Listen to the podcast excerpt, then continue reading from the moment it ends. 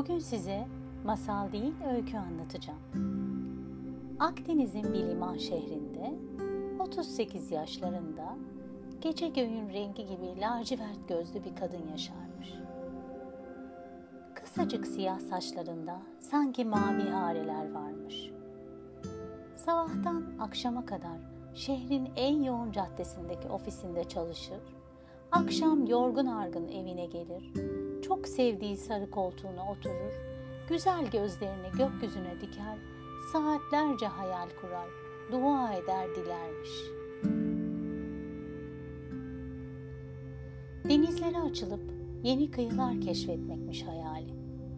Belki bir eşi olur, hatta belli mi olur bir de çocuk yaparlar, birlikte gezerlermiş kıyıdan kıyıya Akdeniz'i ve bilinmeyen nicelerini.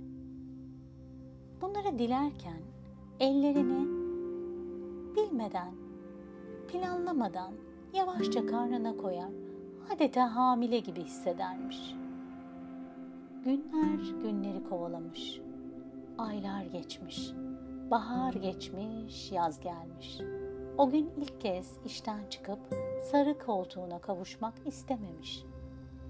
Hep önünden aceleyle geçtiği iskelenin tam karşısındaki beyaz banka oturmuş. Deniz yine turkuaz rengiymiş.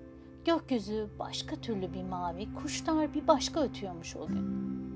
Sarı turuncu kanatlı bir kelebek gelip konu vermiş beyaz ince koluna. Hiç kıpırdamamış, hiç rahatsız etmemiş kelebeği. Öylece durup bakmaya devam etmiş. Ufukta hafiften batmaya başlayan güneşe.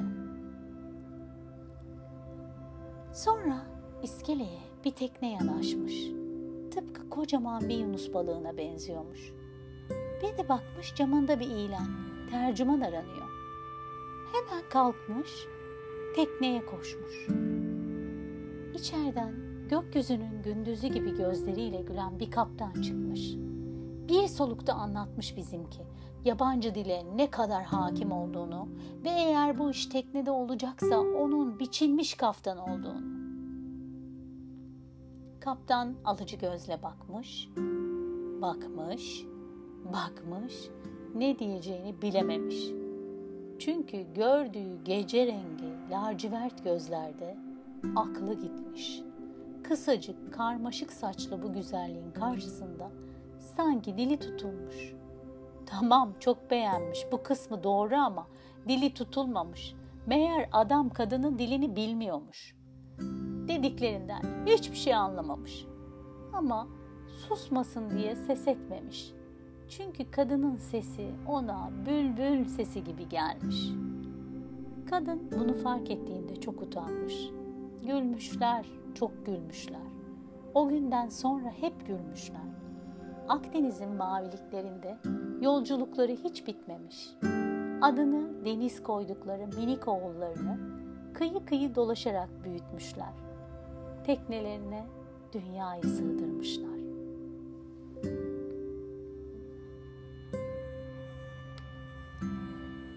Peki bu güzel kadın ne yapmış da bütün hayalleri gerçek olmuş?